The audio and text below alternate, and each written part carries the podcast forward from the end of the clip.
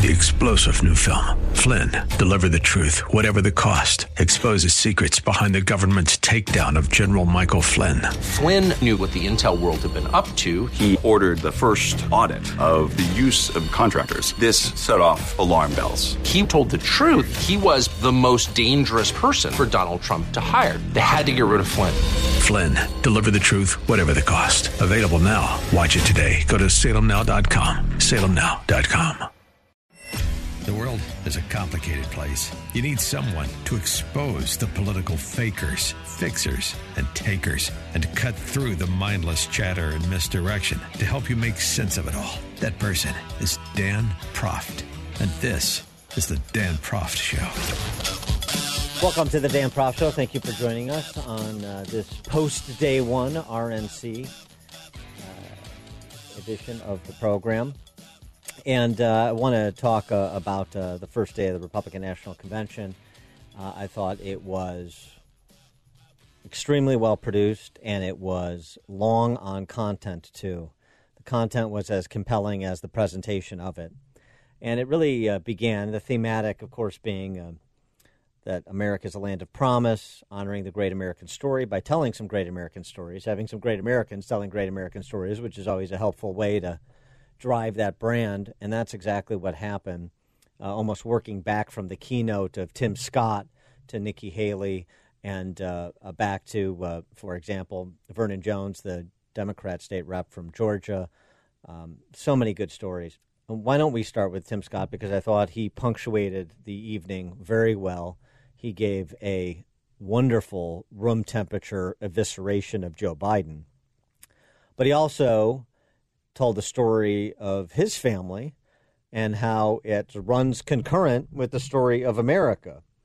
Uh, Tim Scott on um, you know, coming up, uh, struggling a bit out of the gate, failing freshman year high school. I thought I had to use football to succeed in life, and my focus on academics faded away. My freshman year, I failed out. I failed four subjects Spanish, English, world geography, and even civics. Trust me, though, after seven years in the Senate, I know I'm not the only one in Congress who failed civics. Zing, good one. Good laugh line. And uh, Tim Scott is a man of good humor. I came across, I think it's infectious, which is why he was the perfect choice to keynote the evening, which was, you know, as much as you want to talk about generic being a land of promise, honoring the great American story, it was also about the idea that um, America can be a colorblind society we can judge people on their their character and their behavior and not on their skin color or some other non-behavioral characteristic.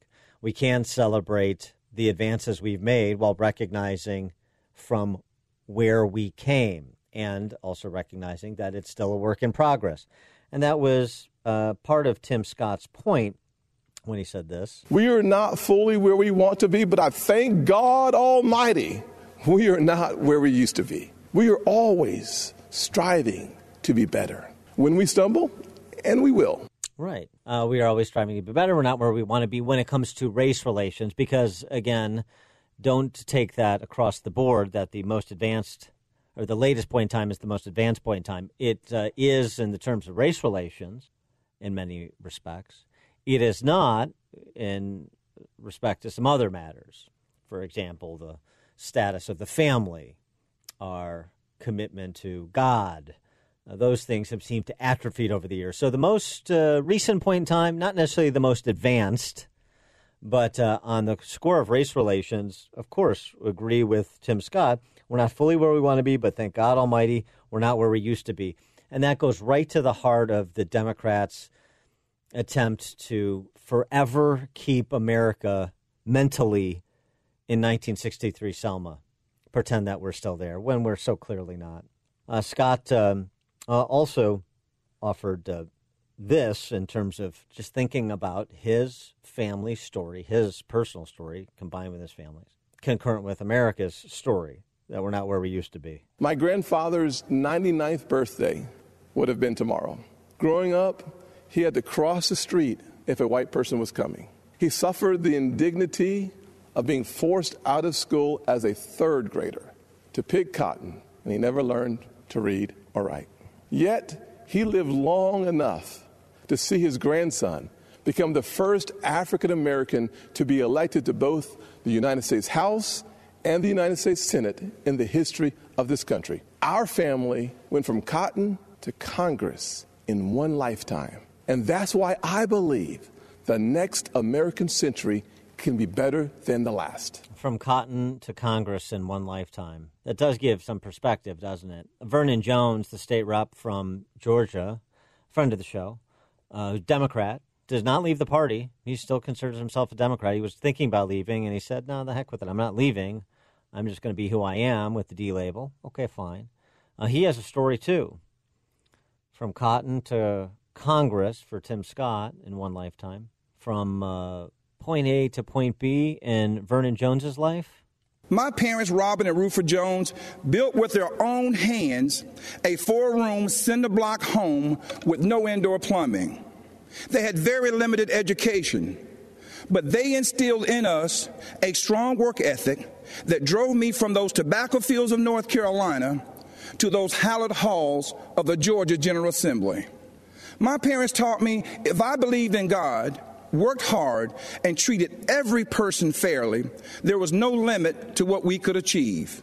From cotton to Congress, from the tobacco fields of North Carolina to the hallowed halls of the Georgia State House. Good stories. Uh, they didn't say explicitly what Nikki Haley did, but I think they would agree.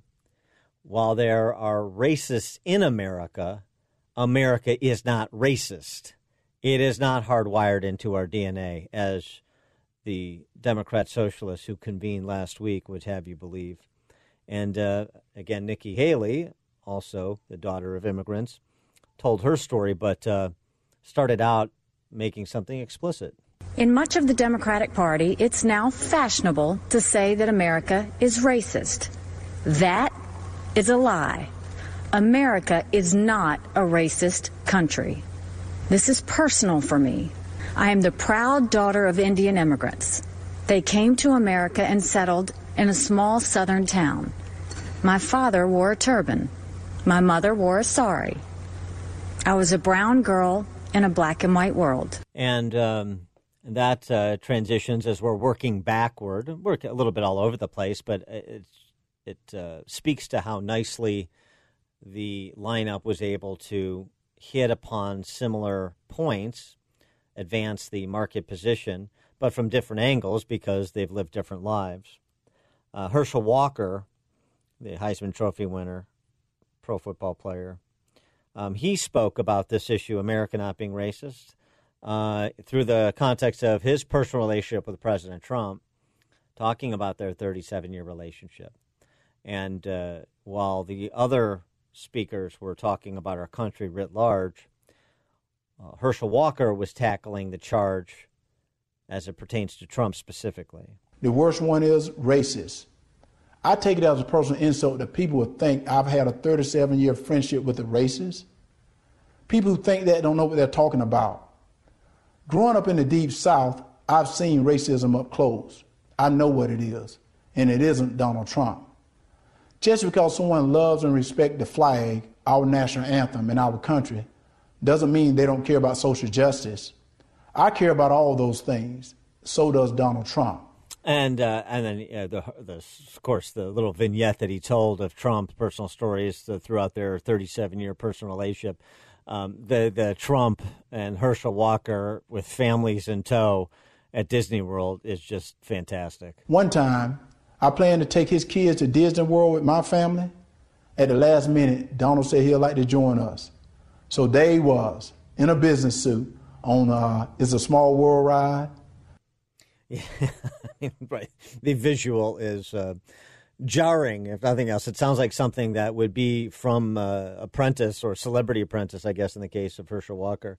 So uh, yeah, maybe um, maybe they could reprise that. But uh, one thing that uh, President Trump should do is attach Herschel Walker to his hip, lead blocker, let's say, for the next seventy days. I think Herschel Walker would be a great campaign surrogate. We've heard from him a little bit more frequently in recent weeks uh, remember, it was just a few weeks ago where he was offering to fly anyone who wanted to a country where they don't have police to see how they like it in actual practice versus in uh, in theory or rhetorical posturing. Uh, and so it was great to see him also be willing to stand up and I'm sure take the heat he's going to take within sports circles to offer the commentary he offered. But that's what men of principle do when asked by a friend to do something. 37 year relationship. You think Herschel Walker knows Donald Trump? Sounds like he does, doesn't it? Sounds like he's real comfortable, doesn't it? It tells you something. And Herschel Walker is a fantastic surrogate for the campaign, as were all of the other speakers that we heard from. When we come back, I want to transition to talking about opportunity and um, the idea that it is equal opportunity under the law, just as there, should be equal protection under the law. Well, let's talk about the protection piece. Hear from Andrew Pollack, who lost a daughter in the Parkland High School massacre, as well as the McCloskeys in St. Louis, who defended themselves uh, when the mob was at the gate, quite literally. More right after this.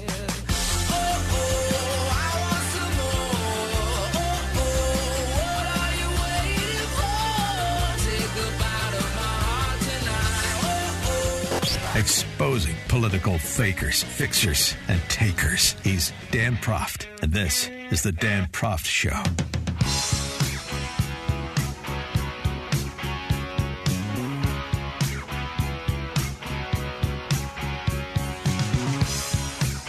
Welcome back to the show. Just doing a little bit of uh, post mortem on day one of the RNC. We talked about um, the, some of the land of opportunity commentary the uh, getting beyond race commentary from Nikki Haley and Herschel Walker and uh, of course Tim Scott, Senator Tim Scott, and State Representative Georgia State Representative Vernon Jones. Now I want to move to um, talking about equal protection under the law, equal opportunity under the law, equal protection under the law. And this brings us uh, really first and foremost to Andrew Pollack.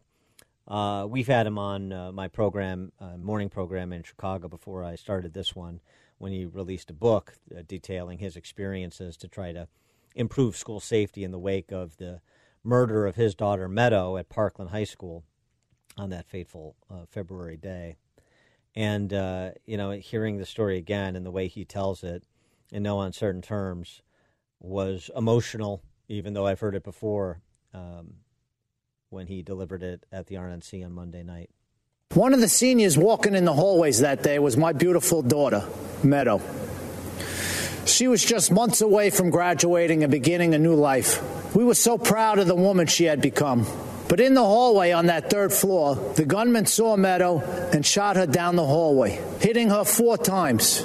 After she was shot and on the floor, she crawled over to another student, a freshman girl, to protect her.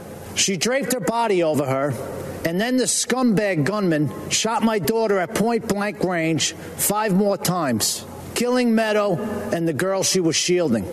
It's just brutal, um, particularly with the vividness in which Mr. Pollack details it. He uh, then uh, talked about going to the White House to meet Trump. You know, he wasn't really in the mood to um, engage in political theater, but there was an opportunity to meet with President Trump one on one to discuss what should be done in the wake of that massacre at that high school. And so he took it. I never wanted this to become a political spectacle, but it did. I never wanted to meet the president like this, but I did. I was invited to the White House. The truth is, I had just buried my daughter that week. I really wasn't interested in public events like a tour or a photo op. I was interested in answers and solutions. So if the president wanted to meet me personally, I said I'd go. They said, of course, that was his plan. At the White House, my family and I sat with the president in the Oval Office and told him about Meadow. I told him what we knew. I told him that his administration needed to take a closer look at what went wrong and why. And I got to see who President Trump really is. He's a good man and a great listener, and he cuts through the BS. Then the president did what he said he would do. He took action. He formed a school safety commission that issued dozens of recommendations to make schools safer. But I'll bet you never heard about that. Instead, the media turned my daughter's murder into a coordinated attack on President Trump, Republicans, and our Second Amendment. In fact, when President Trump asked me and other parents of children that were murdered in school shootings to join him as he announced the commission's findings, the media's first question wasn't about protecting kids, Shockingly, they asked about the government shutdown. President Trump turned to me appalled and said, Andy, can you believe these people? We're trying to talk about school safety, and this is what they do. And that's who they are. This is uh, really important because it ties back to what we're experiencing in real time. Mr. Pollack wasn't there just for sentimental reasons, talk about his daughter, particularly when so many people aren't in school. I guess that's one way to prevent school shootings. But it's to talk about ideology over rationality. And the ideology that was afoot in schools still is in many places under the Obama administration. Restorative justice.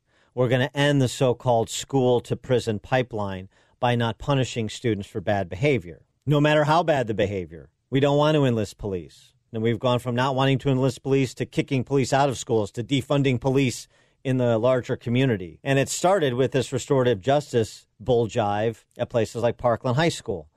And that was under Obama and Biden. And Mr. Pollack addressed that straight away.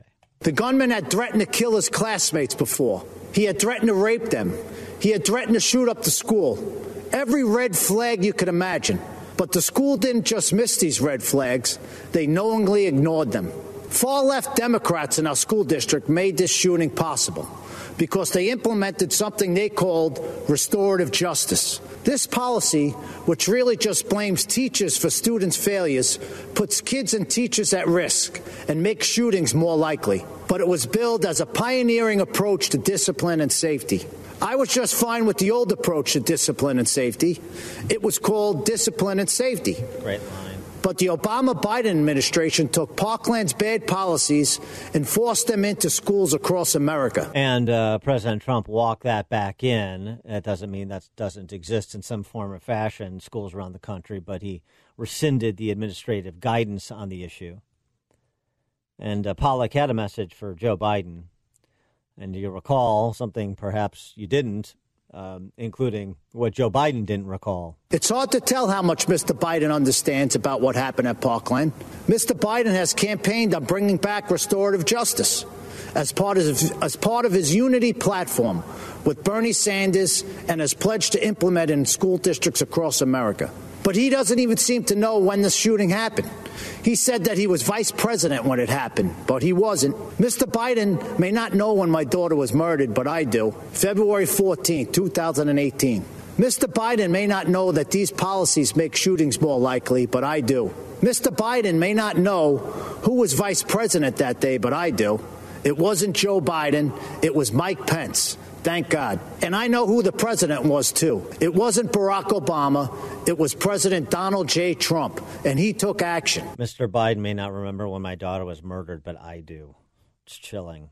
Which brings us over to Mark and Patty McCloskey, the couple that uh, weapons to protect their refurbished castle in suburban St. Louis when the barbarians were literally at and through the gate. Uh, they came on to uh, share their story and started off with some good humor, Patty particularly. Good evening, America.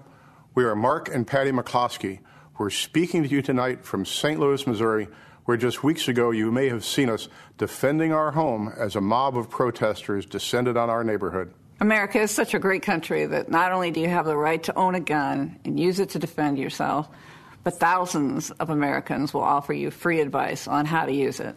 At least that's what we experienced. Yeah, right, because they were a little bit loosey goosey with uh, where the barrels were pointing and so forth. But uh, nonetheless, uh, Mark McCloskey makes the salient point here. Again, ideology over rationality, just as with restorative justice in schools, as discussed by Mr. Pollack. What you saw happen to us could just as easily happen to any of you who are watching from quiet neighborhoods around our country. And that's what we want to speak to you about tonight. That's exactly right whether it's the defunding of police, ending cash bail so criminals can be released back out on the streets the same day to riot again, or encouraging anarchy and chaos on our streets. It seems as if the Democrats no longer view the government's job as protecting honest citizens from criminals, but rather protecting criminals from honest citizens. He's been in a courtroom before, but his point is uh, well taken. And if you don't believe him, just take a look at what's happening in Kenosha, Wisconsin, community of 100,000 people, not a big metropolitan area, and what the response is from the public officials there, another Democrat controlled community for 20 years, as well as at the state level with Governor Evers. This is Dan Proft.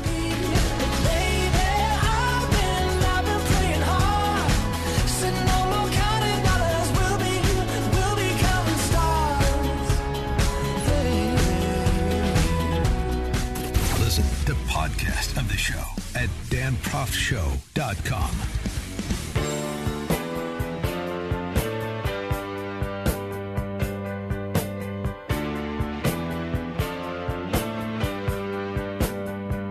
Welcome back to the Dan Proft Show. Uh, not that it was my favorite speech. In fact, it was my least favorite speech because I'm not sure that Kimberly Guilfoyle is over Gavin Newsom yet, and I don't like being yelled at. It was bizarre. But nonetheless, if you can uh, sort of work through the presentation that Guilfoyle offered and uh, just listen to the substance, as she spoke about California, uh, there was some resonance to reality.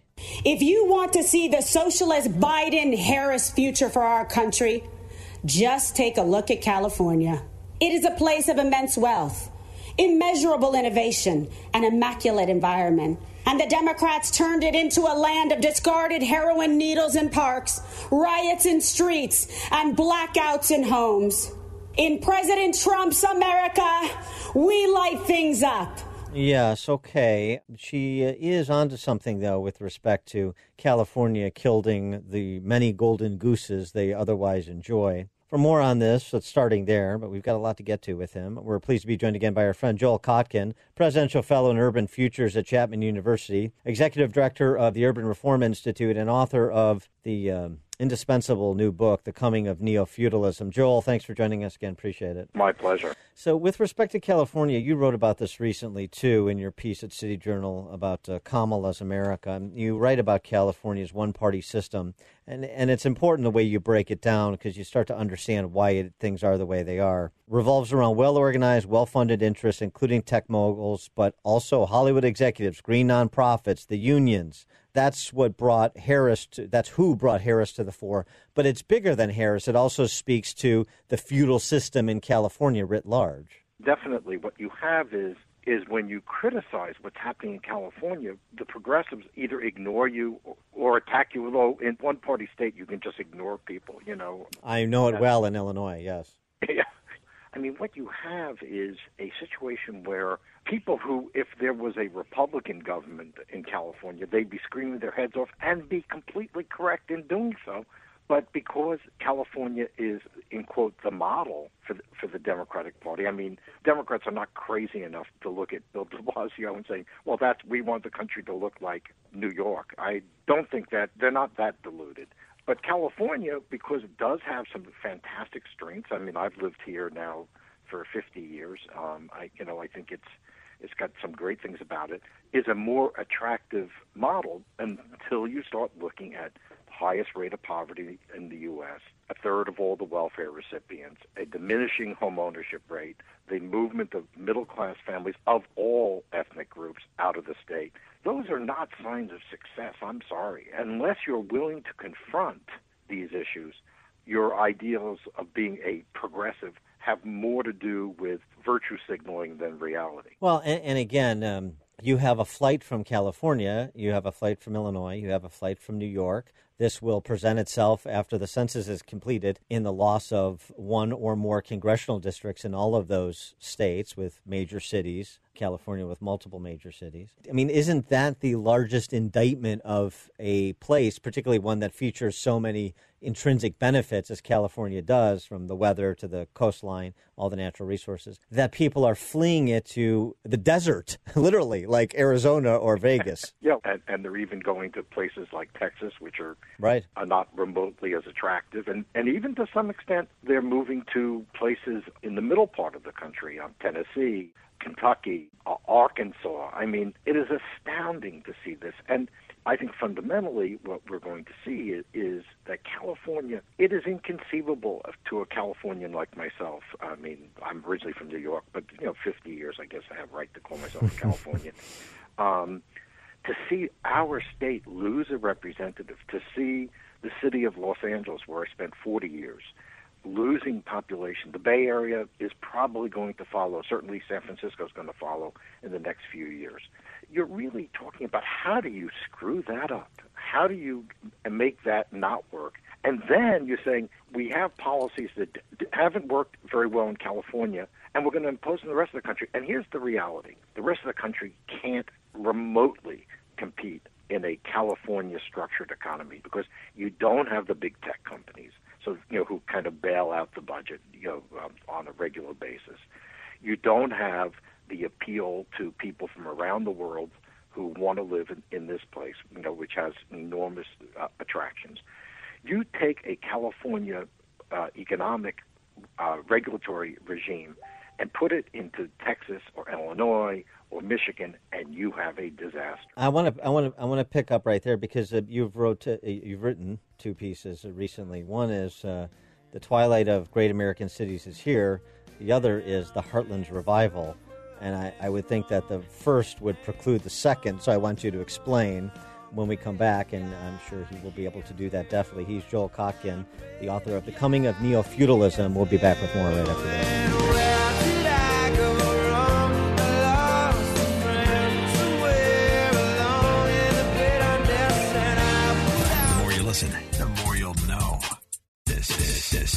The Dan Proft Show.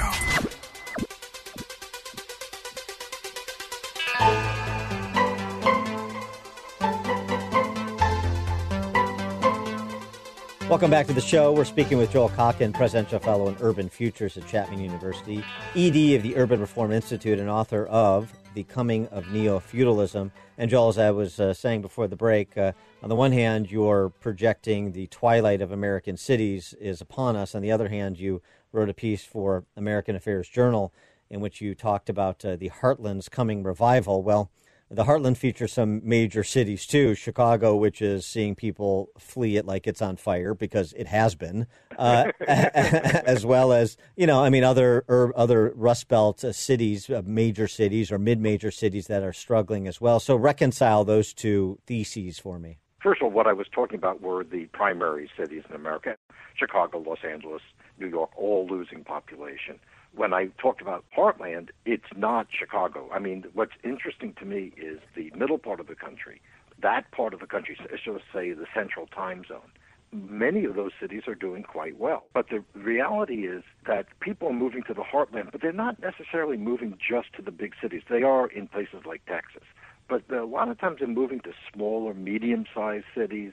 And then they're also moving to cities that are not necessarily in the in the heartland, um, like cities like like like Phoenix, as you mentioned. Um, they're they're moving there, but there are a lot of people moving to to small, mid-sized cities. What's really interesting is, for the last couple of years, we now have a stronger migration to cities under a million than cities un, uh, over a million. Yeah. Uh, we hadn't seen that in. I, I can't even recall ever seeing that. And and Uh, and and, and it, it's it, you know give, give us your handle on on the combination of factors that you think uh, is driving it. Is it simply just basically cost of living versus opportunity combined now with public safety?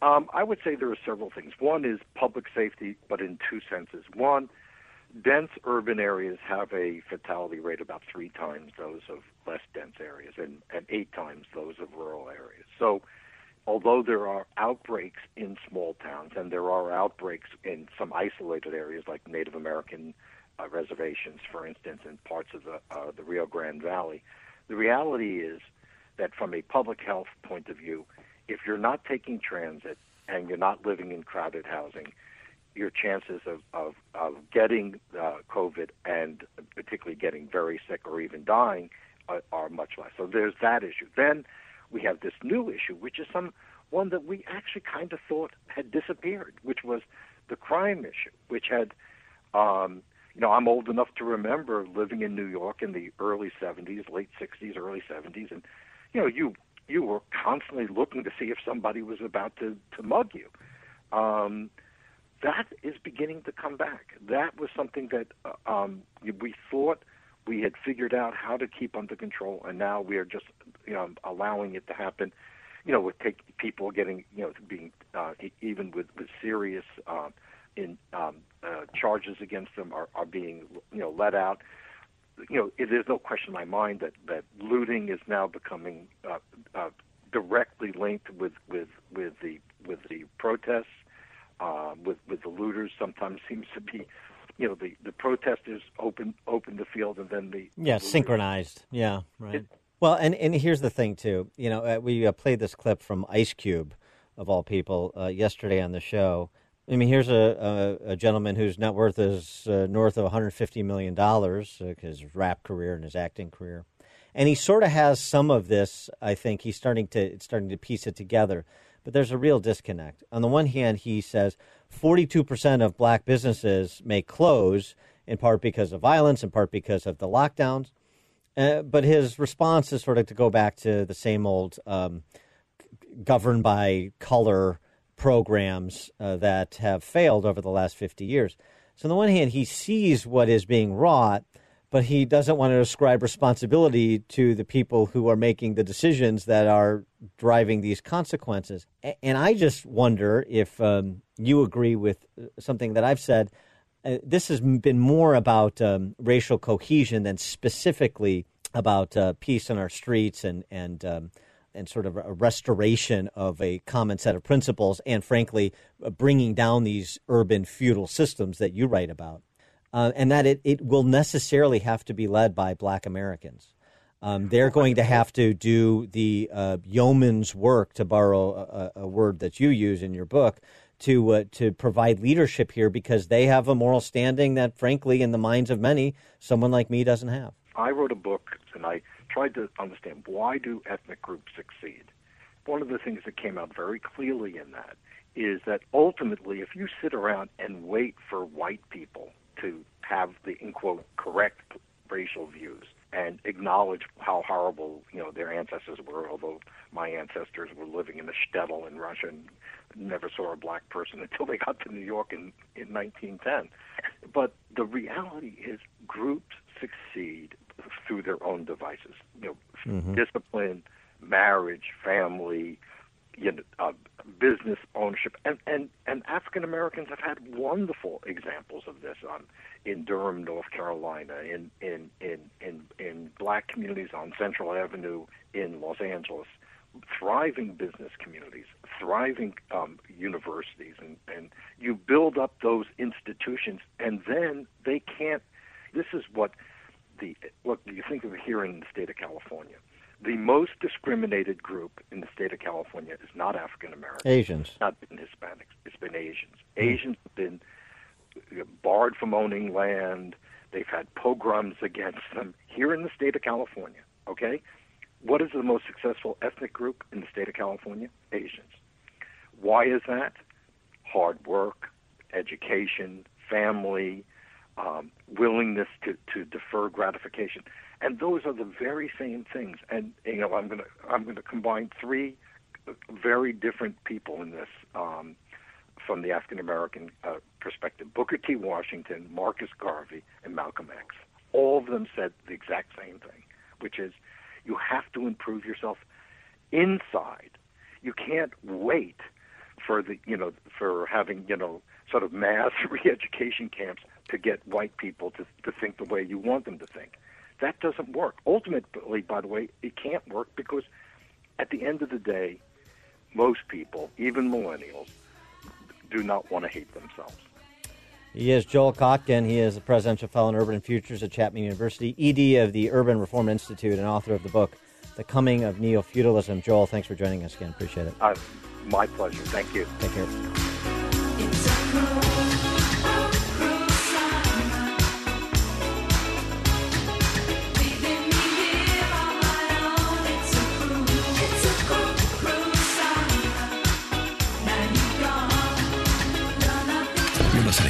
Dan Proft Show on the Salem Radio Network.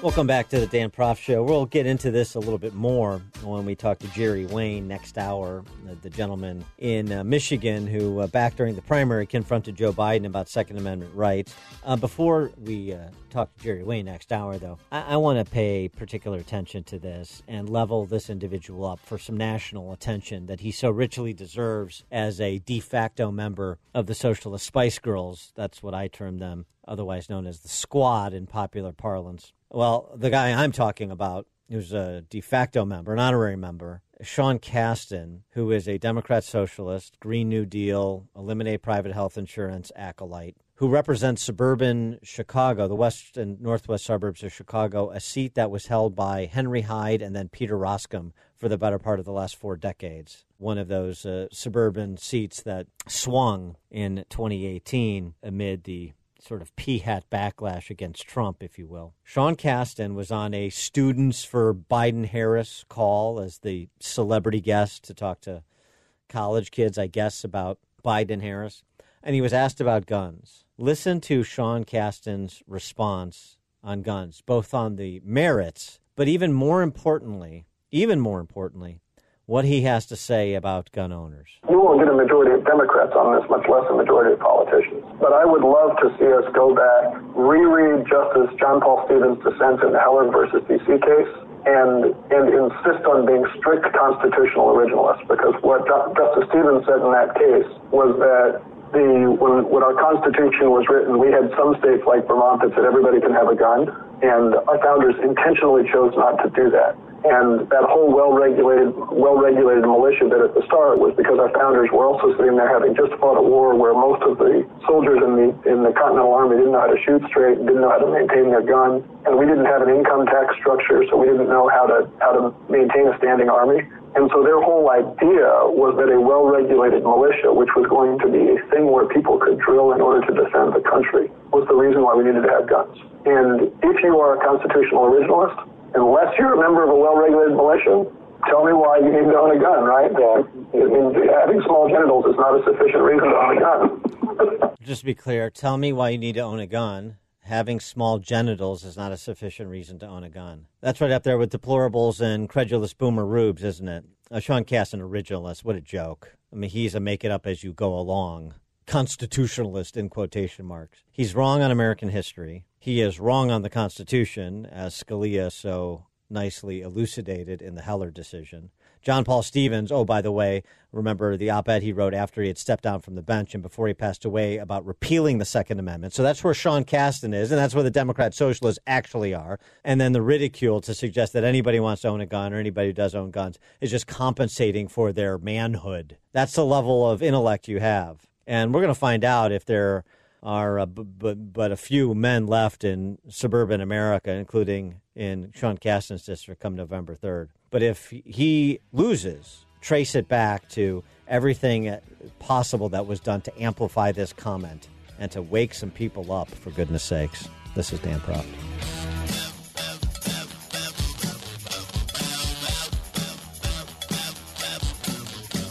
This is the Dan Proft Show. The world is a complicated place. You need someone to expose the political fakers, fixers, and takers, and to cut through the mindless chatter and misdirection to help you make sense of it all. That person is Dan Proft. And this is the Dan Proft Show. Welcome to another edition of the Dan Proft Show. Thank you so much for joining us. You can follow us, danproftshow.com. That is the website. You also find podcasts there, as you do on Spotify and iTunes. Twitter at Dan Proft and at Dan Proft Show. Uh, America's cities were on the docket on day one of the RNC, beginning with Kim Klacik, who is that uh, GOP congressional candidate running for the vacancy created by Elijah Cummings' death. She's running against Kweisi Mfume, former NAACP head. Created that viral video we talked about last week on this show, and she had another viral moment, as far as I'm concerned. Very tight two minutes that she offered. And like Shirley Chisholm, I'm unbought and unbossed. Let me remind you, the Democrats have controlled this part of Baltimore City for over 50 years, and they have run this beautiful place right into the ground. Abandoned buildings, liquor stores on every corner, drug addicts, guns on the street. That's now the norm in many neighborhoods. You'd think Maryland taxpayers would be getting a whole lot since our taxes are out of control. Instead, we're paying for decades of incompetence and corruption. Sadly, the same cycle of decay exists in many of America's Democrat run cities. And yet the Democrats still assume that black people will vote for them, no matter how much they let us down and take us for granted.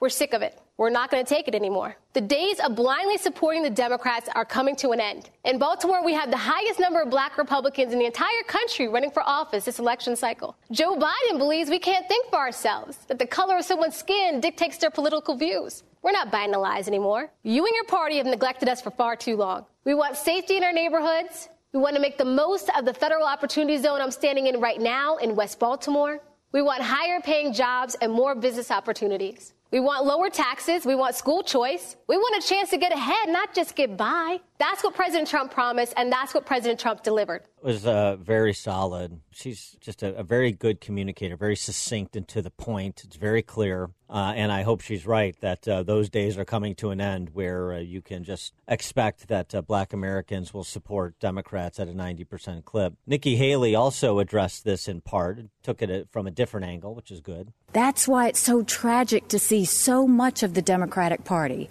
turning a blind eye towards riots and rage. The American people know we can do better. And of course, we value and respect every black life. The black cops who've been shot in the line of duty, they matter. The black small business owners who've watched their life's work go up in flames, they matter. The black kids who've been gunned down on the playground, their lives matter too. And their lives are being ruined and stolen by the violence on our streets. It doesn't have to be like this. That is not something you're hearing from Governor Evers in Wisconsin. It's not something you're hearing from local officials. They're basically doing what you've seen in other big cities, which is full on pander to the barbarians. For more on this, we're pleased to be joined by former Milwaukee County Sheriff David Clarke gentleman known to be succinct and to the point as well. Uh, Sheriff Clarke, thanks so much for joining us. Appreciate it. It's my pleasure. Uh, I should also mention uh, your book as well, Cop Under Fire Moving Beyond Hashtags of Race, Crime, and Politics for a Better America. Give us uh, your view on what you've heard from, since it's, you know, you're basically near your old stomping grounds there in Milwaukee County. I know you're still up there your reaction to what's happening in Kenosha and the response from the mayor, from the governor, from the uh, elected officials? First of all, you can keep up with me on my website, americasheriff.com. You know, we're getting the usual political speak. When you deal with politicians, you get political behavior, and most political behavior doesn't really serve people well. I like what Nikki Haley said. I just listened to the clip. That's the stuff that I point out that, you know, everyone on the left and, and I know some people they say, well, you know, let's not make this political. It's extremely political, and to think that it's not is dangerously naive. So you have the Wisconsin governor coming out, jumping to conclusions. He doesn't know any of the facts. He admitted that, but then he goes and he pops off at the mouth and he pours gas on a smoldering grass fire. Totally irresponsible. When you're some street turd, you can talk like that. If you're Al Sharpton, Shaun King, we expect that sort of irresponsible rhetoric coming out of their mouths. But when you're a governor, when you're a mayor, and you hold some other high profile position, you have to act responsibly. You calm the waters. You don't fan the flames. So I'm not surprised at this. And this isn't because Tony Evers is inexperienced. This is his first term. He's in over his head. And he's in this for the same reasons that many of the other people, the people running for these Democrat positions are in it for. They want to fan the flames of racial animosity to stoke up and energize the black vote. They realize, and this is why I think it's sick, that it gets very emotional when it comes to this sort of stuff, issues of race for black people, all right, because of a long history. But we've come a long way. And instead of talking about how this country has gotten better, what do they do? They go back to the days that, you know, there aren't too many people around today that were living back then anyway. So you get these police shootings, and they've always served as an incendiary device uh, for the left to stoke up anger, highly irresponsible. We've seen this before. We're going to continue to see it at least through November. Uh, the other side of the uh, criminal justice system, too, prosecution. Of course, we've had this challenge in Chicago with Kim Foxx. Uh, she's one of those uh, state's attorneys or district attorneys around the country that um, believes in a culture of non prosecution. We have Cy Vance, the Manhattan DA, arguing against broken windows in the New York Daily News yesterday. So I wonder if you think that broken windows policing and prosecuting is the path back to civilization for these big cities, whether some of the ideologues in charge want to believe it or not. Without a doubt, it's the only way you can get the attention of the criminal element to let them know that there are going to be quick and severe uh, sanctions and punishment for their unlawful, their criminal behavior. This catch and release doesn't work. This assists the criminal element. The same with the prosecutor out in Portland who's releasing thousands of people with no charges. What I would do is I would get together with the U.S. attorney's offices and I would start when these arrests are made, I would send them the federal route. Let them go for federal charges. There are plenty of laws in the federal code to deal with this sort of behavior. There is a federal inciting a riot or participating in one that calls for five years federal prison upon conviction. You have a better chance of certainty in terms of these arrests that you make that something's going to happen to them. If you send them through the state attorney's office right now, the Cook County State Attorney, nothing's going to happen. Everybody has to be on the same page. That has to be part of the plan too. I wanted to get your reaction to something that Jemele Hill said. She's not just a sportscaster anymore. She's been elevated to a writer at the Atlantic, so we have to take her seriously. I'm told. Uh, she tweeted out um, reading uh, Isabel Wilkerson's new book, Caste, and if you were of the opinion that the United States wasn't nearly as bad as Nazi Germany, how wrong you are. Um, that's the uh, response you get from the deep thinkers at, pl- at places like the Atlantic. We're Nazi Germany, and this is the rationalization you're hearing from Black Lives Matter activists as well as other professional agitators that uh, America is irredeemable. It's a bad place. You heard it at the DNC last week. And so this is justified. This is what Nicole Hannah-Jones of the 1619 Project calls symbolic takings and the like. Well, it's all nonsense. First of all, Jemele Hill's an idiot. We give her too much credit. She's a sports journalist, for heaven's sakes. Doesn't know anything beyond the final score of a game and who hit a jumper to win the game.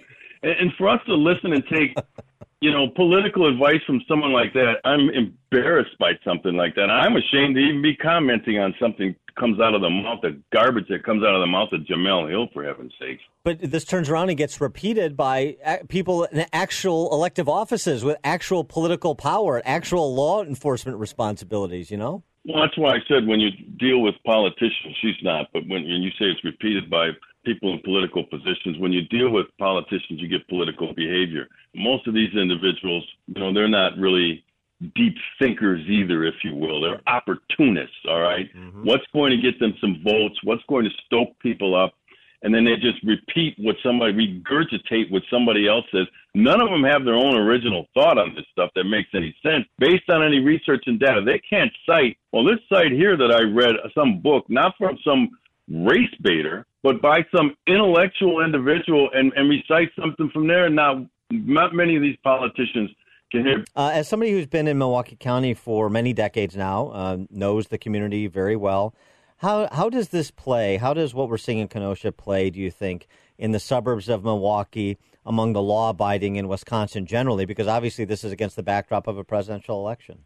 Yeah, well, it's starting to spread, and that's what you're seeing here. Uh, by the way, I'm born and raised in Milwaukee County, uh, but you're it, it's going to spread. It's it's like water; it seeks its own level. Okay, you can only hold water out for so long you know, when you got floodwaters and things like that, water trying to get into your basement, you, you do the best you can, but at some point the water is going to find its way in. And so the suburban areas around Milwaukee are starting to pay attention because some of these uh, riots and these violent demonstrations are now starting to come out to their retail areas and their neighborhoods.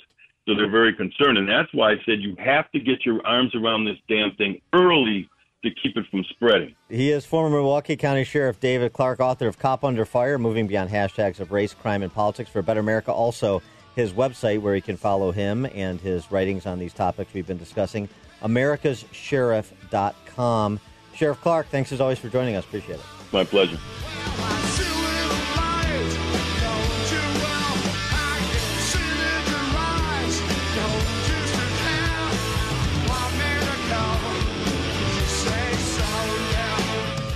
Exposing political fakers, fixers, and takers. He's Dan Proft, and this is The Dan Proft Show.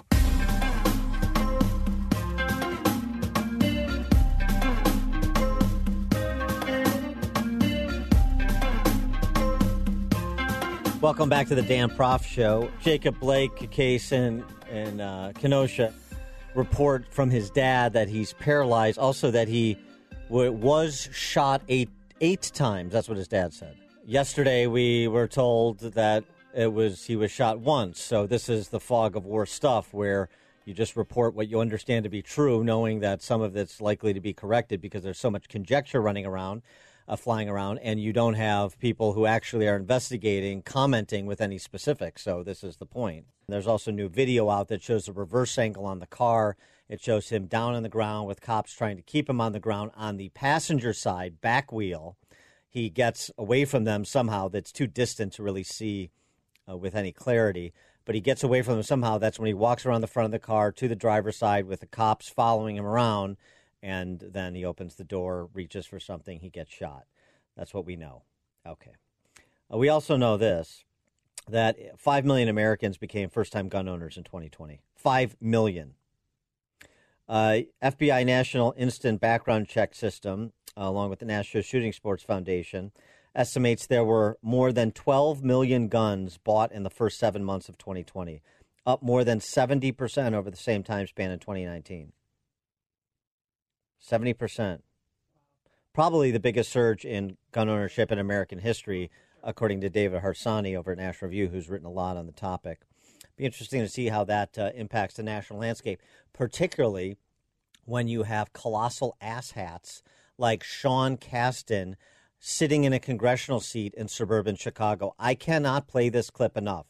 And I cannot believe this is not generating more attention. I don't know what's wrong with people. Five million new gun owners in America just in 2020. The estimates are a third to a half of Americans live in a household with a firearm. And this is the reaction you get from Sean Casten on a Zoom town hall arguing against the Second Amendment, and I mean its existence, and then characterizing uh, gun owners in a particular way while he asks the rhetorical question why would anybody need to own a gun? Why do you need to own a gun? As if need uh, is the threshold test. You won't get a majority of Democrats on this, much less a majority of politicians. But I would love to see us go back, reread Justice John Paul Stevens' dissent in the Heller versus DC case, and and insist on being strict constitutional originalists. Because what Justice Stevens said in that case was that the when when our Constitution was written, we had some states like Vermont that said everybody can have a gun, and our founders intentionally chose not to do that. And that whole well-regulated, well-regulated militia bit at the start was because our founders were also sitting there having just fought a war where most of the soldiers in the in the Continental Army didn't know how to shoot straight, didn't know how to maintain their gun, and we didn't have an income tax structure, so we didn't know how to how to maintain a standing army. And so their whole idea was that a well-regulated militia, which was going to be a thing where people could drill in order to defend the country, was the reason why we needed to have guns. And if you are a constitutional originalist, unless you're a member of a well-regulated militia, tell me tell me why you need to own a gun, right? Uh, having small genitals is not a sufficient reason to own a gun. having small genitals is not a sufficient reason to own a gun. I would suggest that he may run into a bunch of guys who want to take out the yardstick I'd certainly want to if I came across Sean Casten. I mean, are there any men other than my father left in the 6th Congressional District? I'll ask again.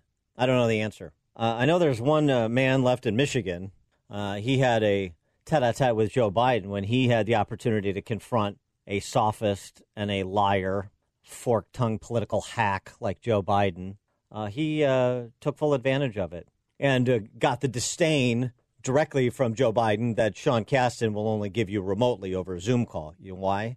Because he's a wuss, to be polite. And uh, this was the exchange between one Jerry Wayne, union guy, gun owner, proud American, and then candidate Joe Biden. You are actively trying to limit your Second Amendment right to take away from You're for Now, now, shush. Shush. I support the Second Amendment. Second Amendment, just like right now, if you yell fire, that's not free speech. But from the very beginning, I have a shotgun, I have a 20 gauge, a 12 gauge, my son's hunt. Guess what? You're not allowed to own any weapon. I'm not taking your gun away at all. You need 100 rounds. So when you were in Beto and you you're going to take our guns I did not say that. That's not true. I did not say that. Video. It's a viral video like the other ones they're putting out that are simply a lie. Your voice, you said that you're taking the guns. Oh, he just clarified it. Wait, wait, wait, wait, wait, wait. And take uh, your AR, your AR-14s and what? Okay, this is not okay. Hold on, hold on. Hey, let's Don't get tell me pal. I wanna go There's a lot of guys. You're- A lot of guys working for wanted. me, I'm not working. hey, Thank you so much. Give me a break. you so man. much. Don't be such a You're pushing up on me. Hey, there's a lot of Hey, hey, hey. Look, here's the deal. Go ahead, go, go. Here's the deal. Are you, are you able to own a, a machine gun? I a machine I gun. said, are you able to own one? Uncle Rod. Machine guns are illegal. That's right. So AR-15s are legal. How was that in a machine gun? No, it's not. Semi-automatic. Yeah, do you, do you need 100 rounds? Do you need 100 rounds? in America from Pam guns than there are what you call assault rifles. Why are you advocating for assault rifles when people are dying by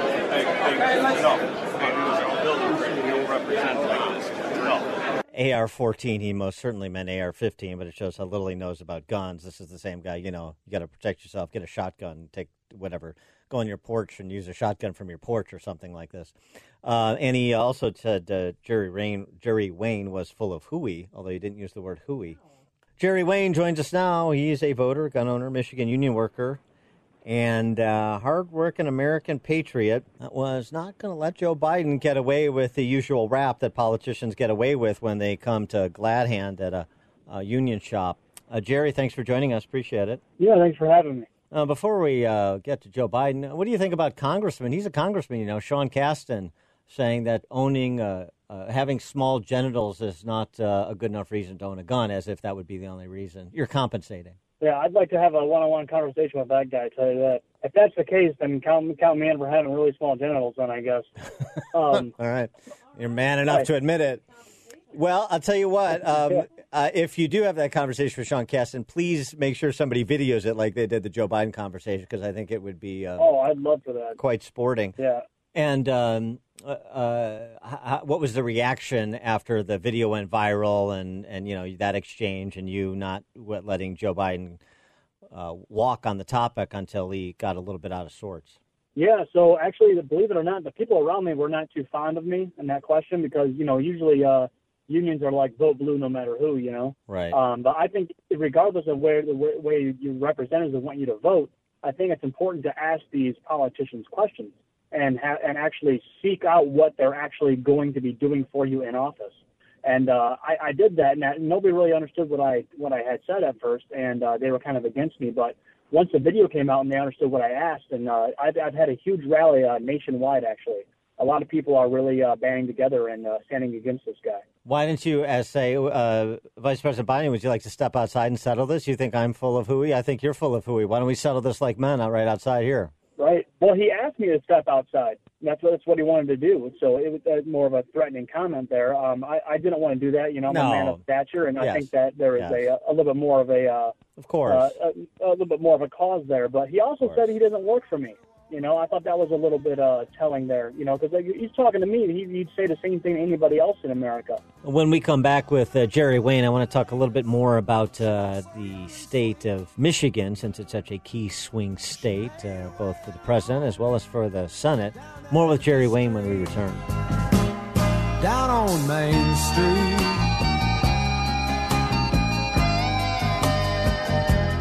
Down on Main Street.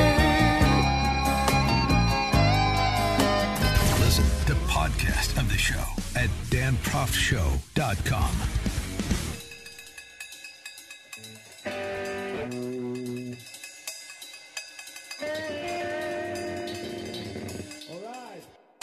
This is the Dan Proft Show I'm reliable, I'm a very good listener, and I'm extremely funny. on the Salem Radio Network.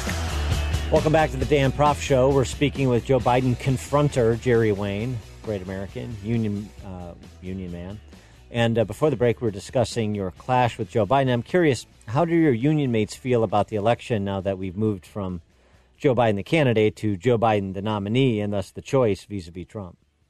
Yeah, actually, they are swinging hard, very hard. It's, it's to the point to where I walk to the plant and people are coming out of the way to shake my hand. Hmm. So it's it's definitely you know I appreciate it. I, I try I tried to get my work done still, but it's getting to the point to where uh, it's kind of hard to get my work done because so many people want to come up and say hi and get their picture taken and all that stuff. But th- this is, this has happened uh, nationally. People are reached out to me all all over the nation and uh, that are union members and uh, all the way from the Teamsters, pipe fitters, UAW, and they they they all agree. So.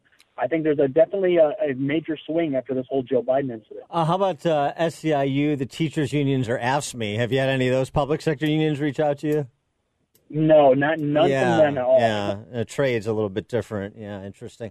Um, what's Yeah, your what's your where in Michigan are you? What uh, community? Um, I'm just south of De- Detroit. Um, I'm in uh, the in Wayne. Wayne. I'm still in Wayne County, same county as Detroit. And so, what's uh, Um, what what's the feeling you know beyond your workplace and in the larger community since Michigan was such an instrumental state in '16?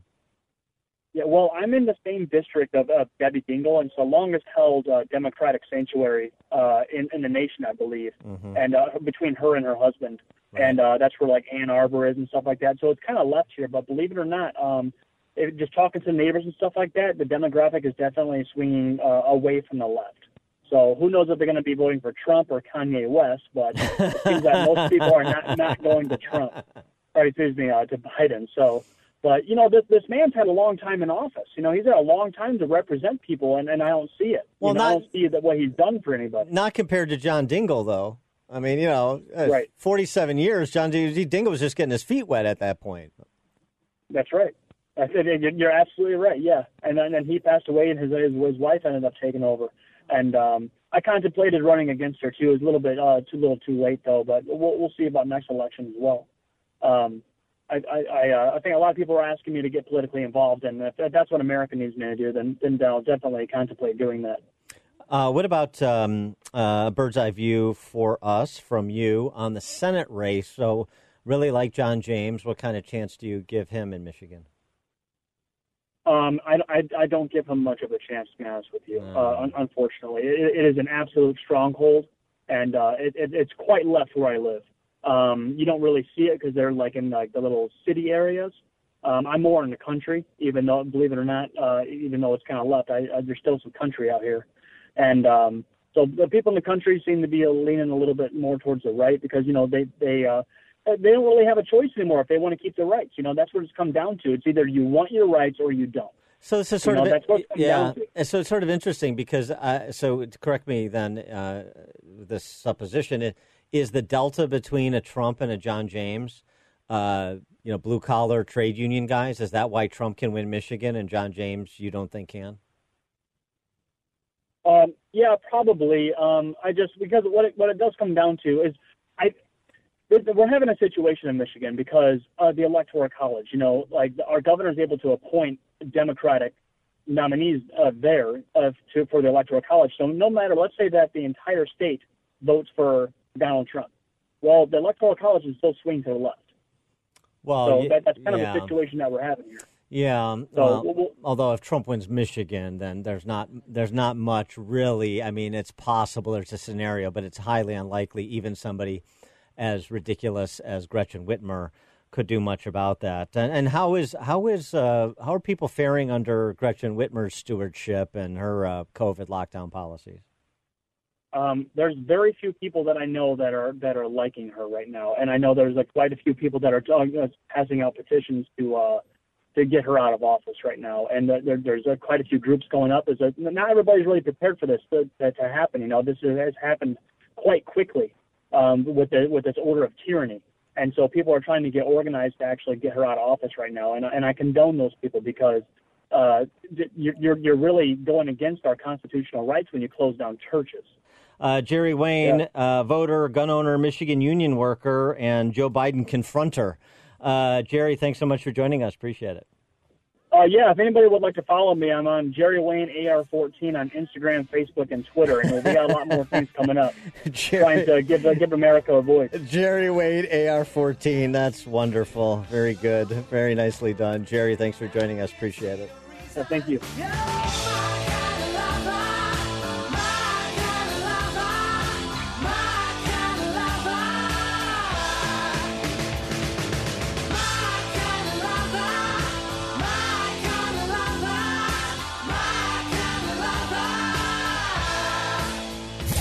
Listen, the more you'll know.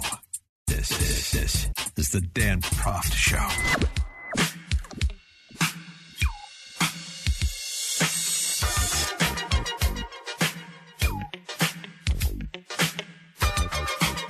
Welcome back to the show. I want to tackle this uh, piece that David French wrote. Uh, David French of the Dispatch, formerly of National Review.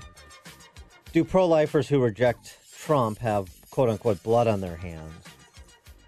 A French, a never Trumper, uh, takes this up uh, in response to a tweet that suggested that um, he will have the blood of dead unborn children on his hands if Trump were to lose, uh, in part because of his opposition to Trump and uh, his many, many arguments on explaining his opposition to Trump and its legitimacy and the uh, Christian prism through which one must look at Trump and make a judgment call. Um, he, um, I, am not going to go so far as to say blood on his hands. I think that's a bit dramatic.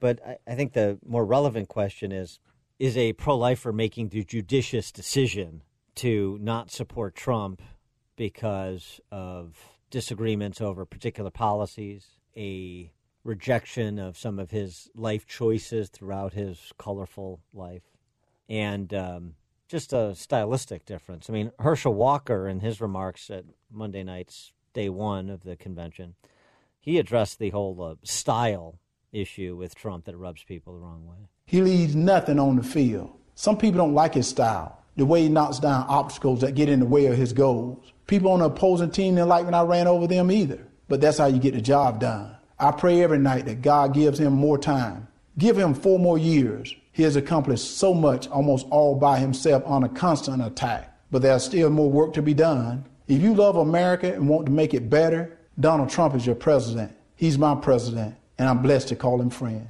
Uh, and it was a great, uh, great offering from Herschel Walker yesterday, but that didn't persuade David French, I'm sure. Here's the argument French makes about uh, the life issue and Trump and not participating in support of Trump, even though he's nominated and had confirmed two pro life judges, justices, the Supreme Court, not to mention more than 200 federal judges. Let's not forget about that. He uh, makes five arguments. Presidents have been irrelevant to the abortion rate. It's a cultural phenomenon. Judges have been forces of stability, not change in abortion law.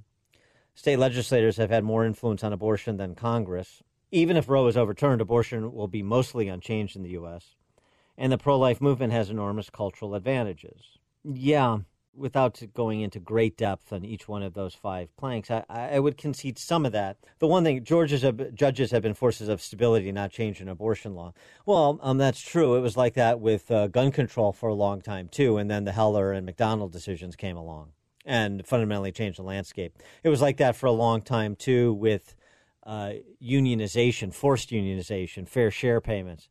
And then the uh, Janus case came along, and uh, there was a watershed moment. It was like that with separate but unequal for what 56 years before Brown v. Board of Education came along. So things can be stable for a long time and then not so stable. And for example, the prospect that the next president is more likely than not to be able to nominate between two and four Supreme Court justices will have a generational impact on the court and could could if it's Trump making those nominations have a generational impact, precipitate a watershed moment on the issue of protection of unborn life, too. And that's not really tackled effectively uh, by French. He's no, no doubt he is right about the abortion rate being largely a cultural phenomenon, and he talks about the cultural advantage where you find um, the U.S. abortion rate has reached a historic low as of 2017, down from 29 abortions per 1,000 women aged 15 to 44 in the, uh, the, the mid 70s, all the way down to 13 and a half. So uh, a decline of uh, more than 100% uh, in the intervening 30, well, 45 years, say. Um, it's part America's birth rate has declined, but it's been nothing like the rate of decline in abortion rate since 1980. That's true. He um, goes on to talk about presidents not really mattering. Well, obviously they matter with the nomination of Supreme Court justices and federal judges, and um, those judges do turn out to matter. It could be on the margins for a while, and then all of a sudden it's um, center cut. Uh, he uh, praised Trump for enacting new Title X regulations that require physical and financial separation of Title X projects from abortion related activities. It hasn't defunded Planned Parenthood, that's true, but it's again incremental progress. He suggested that if Roe v. Wade were overturned, that watershed moment came, that uh, abortion would be largely unchanged in the states. Uh, yeah, I'm not so sure about that, uh, particularly because of exactly the cultural phenomenon that he's otherwise referencing state legislators are more effective than Congress. That's true, Um, and that's also why, going back to his notion that it would be the same if Roe v. Wade was overturned and states were free to craft their own regimes, seems like a not particularly compelling argument to me. But one of the things that he uh, just suggests, generally speaking, though, that I really want to focus in on is uh, this idea that um, the best case scenario, all his five arguments taken as givens, um, and and and his best case scenario taken as given, which I think is a bit uh, understated. His best case scenario is ninety percent of the abortion legal regime remains in place. Well, let me ask this: um, say it's one point two to one point five million abortions a year. Uh, is reducing the number of abortions annually in the United States by 120 to 150,000 is that inconsequential? if the next POTUS gets to appoint two to four Supreme Court justices, like I mentioned, not to mention the federal judges, would we be at worst incrementally moving in the direction of life with Trump versus moving expeditiously in the direction of death with Biden? Not just on the front end, unborn life, but also on the back end, death with dignity, the euthanasia movement. Additionally, it's not just unborn life, uh, as I say, it's the full complement. It's just the full complement so, on the one hand, he calls pro lifers absolutist when they criticize him for not supporting Trump, but he seems to take the position that if you can't get a whole loaf, you don't even bother with half a loaf. So, who's really the absolutist? Yeah, I like David French, but um, his Trump derangement syndrome makes for some very strained arguments. And um, on the issue of life, this is perhaps one of his most strained. This is Dan Proft.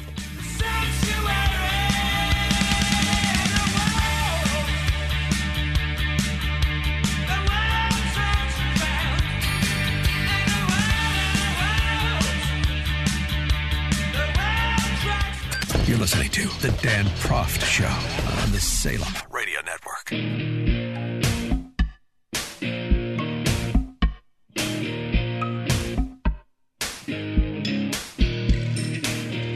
Welcome back to the show. Just updating the uh, story out of uh, Kenosha, Wisconsin. The news this morning, according to Jacob Blake's father, is that he was paralyzed. The reporting yesterday was of the seven shots that fired only one had hit his back and that he was in stable but serious condition. Still stable but serious condition. Now, his father saying he was shot in the back eight times. So, again, uh, we'll update information as it becomes available with the caveat that we're just going based on particular sources and it's subject to change because we're really not getting definitive statements from investigators, much less public officials, whether the mayor of Kenosha or Governor Evers. And speaking of Governor Evers, and his lieutenant governor, Mandela Barnes. I know, in being in Illinois as I am, I don't have much standing to criticize the political choices of other states because it's perhaps uh, impossible to make worse decisions on elected officials than Illinois has made for the better part of my life. But where did they get this guy, Tony Evers? He uh, shows up yesterday to make a statement about the whole matter, and he doesn't make a statement about the matter. He doesn't even address the case, he makes a generic statement about calling the Wisconsin legislature back into session the end of this month so as to uh, address reforms he proposed earlier in the summer that went uh, unacted upon. And he, by the way, he showed up in Bobby Jindal's dad's suit, if you remember Bobby Jindal's sort of infamous State of the Union response. And also, uh, like he had just been yanked out of a Lions Club at some Wisconsin supper club. I mean, listen to this guy. Two months ago now, Lieutenant Governor Mandela and Barnes and I announced a package of legislation to increase accountability and transparency in policing in Wisconsin. This package invests in community violence interruption program and works to address the issue of inappropriate use of force by individuals in law enforcement, prohibit dangerous police practices, build upon the work of the Law Enforcement Standards Board, and strengthens accountability measures. There's video now out today that shows a reverse on the car and shows that Jacob Blake was struggling with officers on the passenger side of the car. This is from some distance, so it's a little bit unclear. But you had multiple officers on the passenger side rear wheel area of the car that had peered Jacob Blake down. This is when he was allegedly tased he gets up, he walks around the front of the car to open the driver's side door, and that's when the confrontation occurs with one of the officers trailing him, where he grabbed the back of his shirt. Jacob Blake reaches into the car to grab something, and the officer opens fire. Again, I'm not passing judgment on the matter because I still have so many unanswered questions. That's not the approach of Tony Evers, the governor, and his lieutenant governor, Mandela Barnes, as you heard. Mr. Blake, given that he had an outstanding warrant, and a criminal record. And again, it's not Mayberry up there in Kenosha; it's hundred thousand people. But because he's had previous run-ins with police, they probably that probably would have come up as they responded to the domestic call that put them at the scene in the first place. So, still more questions than answers. It's worth noting how uninterested elected officials in Kenosha and the state of Wisconsin are at the state level, the Democrats, in uh, asking those questions or getting any answers. They just have a story to tell.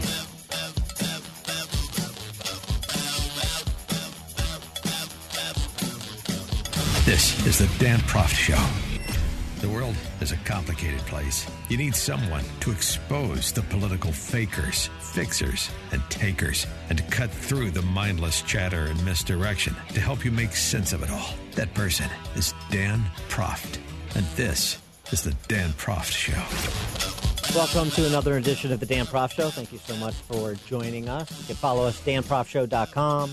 That is the website. You also find podcasts there, as you do on Spotify and iTunes. Twitter, at Dan Proft and at Dan Proft Show. RNC Night 1, the theme Land of Promise, honoring the great American story. This is a imperfect nation, but it is uh, still a land of opportunity, and that was um, most uh, deftly extolled by Tim Scott and Vernon Jones. Many of the speakers, actually. One that I don't think uh, got enough attention, she was a little bit earlier in the evening, but it's a different sort of um, land of opportunity. It's a land of opportunity because it's a land of innovation and because the individual is a unit of analysis, not the community. Uh, we don't look at uh, American society through the prism of government, or at least we shouldn't.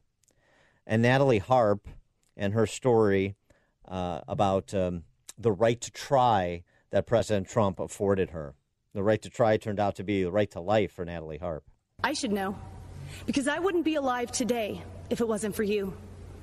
About five years ago, I was the victim of a notoriously deadly medical error. I survived, but only to be diagnosed with a rare and terminal bone cancer. You know, the Democrats love to talk about health care being a human right. But a right to what? Well, I'll tell you.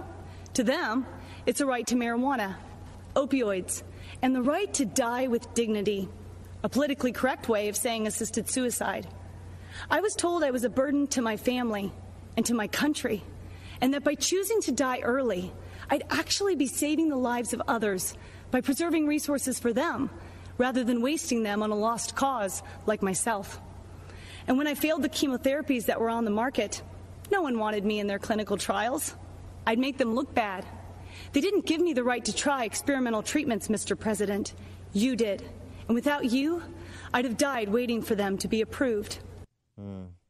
Anything to save one life. Isn't that what we're told by uh, the Democrat Socialists with respect to COVID 19? Except if it's in the womb, the life is in the womb, except if it's end of life or they decide that it's end of life. For more on uh, the topic of life, as well as um, other matters around uh, religious liberty. Bill McGurn has a good piece on Joe Biden and Kamala Harris and their disposition towards Catholics in particular in the Wall Street Journal. I Want to discuss with Eric Metaxas, the host of the nationally syndicated Eric Metaxas Show and author of the book series Donald the Caveman, which includes the just released, like uh, today, uh, Donald and the Fake News in the Donald the Caveman series. Donald the Fake News released today. Eric Metaxas, thanks for joining us. Appreciate it. Well, I love being with you. And yes, today, Donald and the Fake News. This is not one of my longer, more intellectual books. This is a humor book. But I got to tell you, we need humor at this time because the, if you look at the darkness, God commands us, you know, to, to look at uh, what is good and true and beautiful for the sake of our own souls because we will lose sight when you listen to the lies, I tell you, listening to Natalie Harp last night, I got to tell you, it reminded me of that part in my own uh, biography on Dietrich Bonhoeffer. The Nazis did the same thing. They would tell people that we're going to take your, we're going to euthanize your son or daughter so that we can preserve uh, the money and the resources for others who need it more, who can do more for the Third Reich.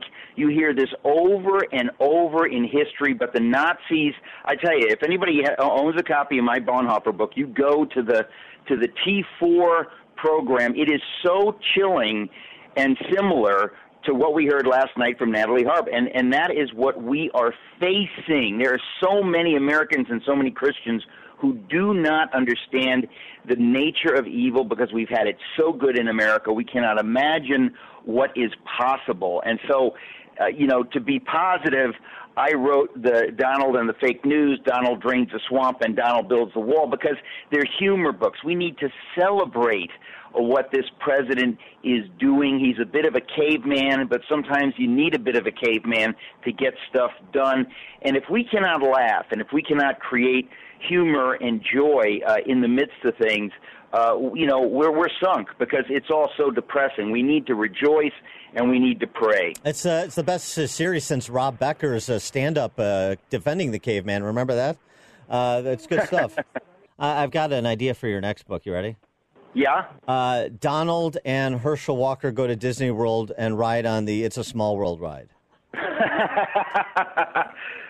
Oh my gosh, the Herschel. There was so much last night that was that was fantastic, and I, I never thought I'd, I'd I'd be looking forward tonight too. It's amazing. You know, uh, also uh, it's worth uh, extolling our principles in a uh, in a room temperature way, sort of the way that Tim Scott did last night. It's worth just being very matter of fact about the kind That's of the kind of civil society in which we, we want to live. I think most of us want to live. He did a good job of that. Jack Phillips, masterpiece cake shop uh, cake artist, did a good job of that in USA Today last week, talking about what it's like to live in a tolerant society. And Bill McGurn does it as well when he asked the question in the Wall Street Journal, uh, reviewing Joe Biden's actual record on religious liberty as opposed to this, you know, Irish Catholic from Scranton, Pennsylvania uh, visage he tries to promote. Uh, he writes, does McGurn, uh, the issue today is no longer whether progressive dogmas from abortion and marriage equality to gender identity will prevail. Most already have. The question now is whether those who dissent from the new orthodoxy will be permitted to live their lives and run their institutions accordance in accordance with those beliefs. It seems to me that um, Trump and the Republicans need to make it clear to people that may be a, a little bit uh, head in the clouds on the threat to religious liberty posed by the Marxist left that uh, this is on the ballot on November 3rd, too. Oh, listen, you you know uh, probably how big I am. That's my number one issue as a Christian and American.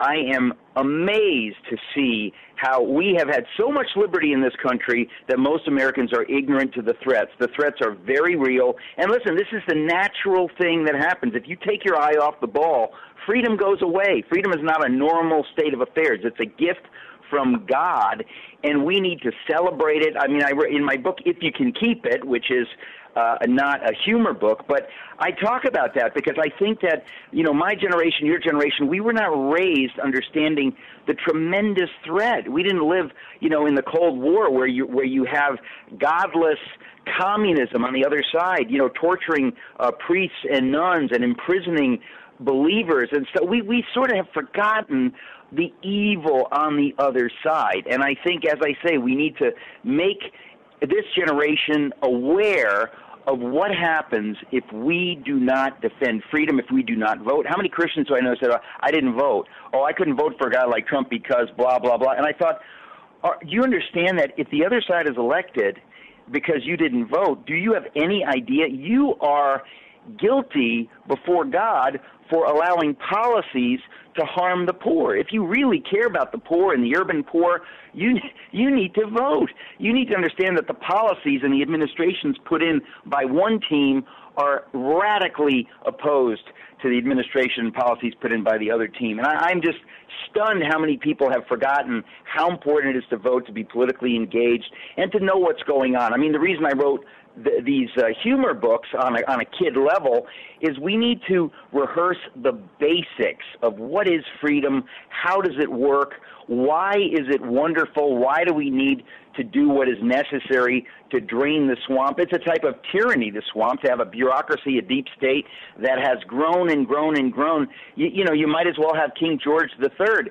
We've forgotten these things. So I, I wrote this in a on a kid's book level so that you know the adults we can we can laugh at the at the jokes but also we're getting something deeper. It's a sort of a parable form, a simple form to understand what does it mean to be free, what does it mean to, to get freedom, what does it mean to protect freedom, uh, and what does it mean to deal with people who hate freedom because they, they would prefer to have their own little power, their fiefdoms, and so many people in the political class and in the media class, that's where they live. They live in that globalist elite world where they've got all kinds of privileges and they look down their nose uh, at, at those of us who are, you know, flyover country, uh, people who cling to their guns and Bibles. You know, they completely don't understand those people. They look at us like we're aliens.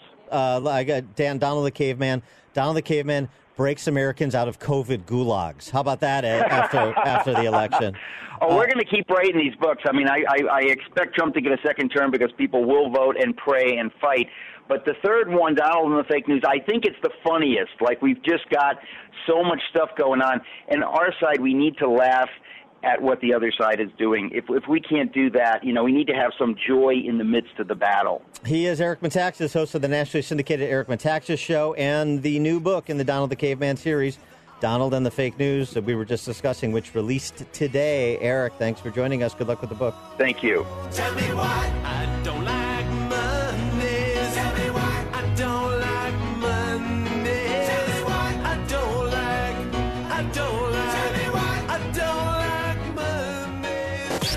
Exposing political fakers, fixers, and takers. He's Dan Proft, and this is The Dan Proft Show.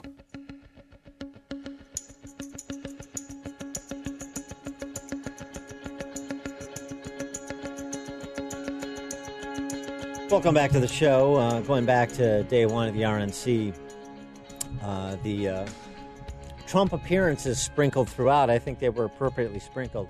The uh, Trump gathering with uh, a half a dozen of Amer- a half a dozen Americans who were held hostage overseas in various countries that have been returned home, thanks to the efforts of his administration. I thought that was really good stuff. Again, shows him interacting with regular people as a regular guy and uh, empathetically, given the fact that these were Americans held in, held in captivity away from their friends and their family in a foreign land. The other one was the uh, uh, frontline workers uh, in the era of COVID nurses and police officers and custodians and uh, other personnel that he that he uh, interacted with in one of the videos as well, thanking them for their work and a particularly great exchange between one Catholic nurse supervisor. And she and she talked about how much his leadership meant to her on the issue, uh, whatever qualms you have about his leadership or not. Uh, but I thought even more persuasive than those ex- exchanges and presentations with other people it, it was 45 seconds of clips from three governors Cuomo of New York, Murphy of New Jersey, Newsom of California that undermined about 75% of the Democrat National Convention from last week.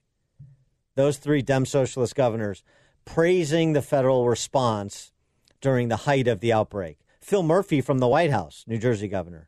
Andrew Cuomo, we played it on this show before, an example of it. It, it happened on more than one occasion talking about the remarkable response of the federal government.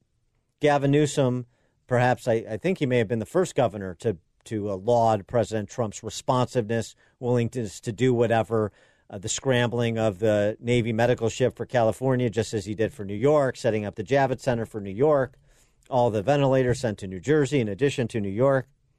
And of course, they've all changed their tune, particularly Cuomo, who spoke at the Democrat National Democrat Socialist National Convention last week, changed their tune now, where it was a, a catastrophe. He's not, not not recognizing it's real, and so on and so forth.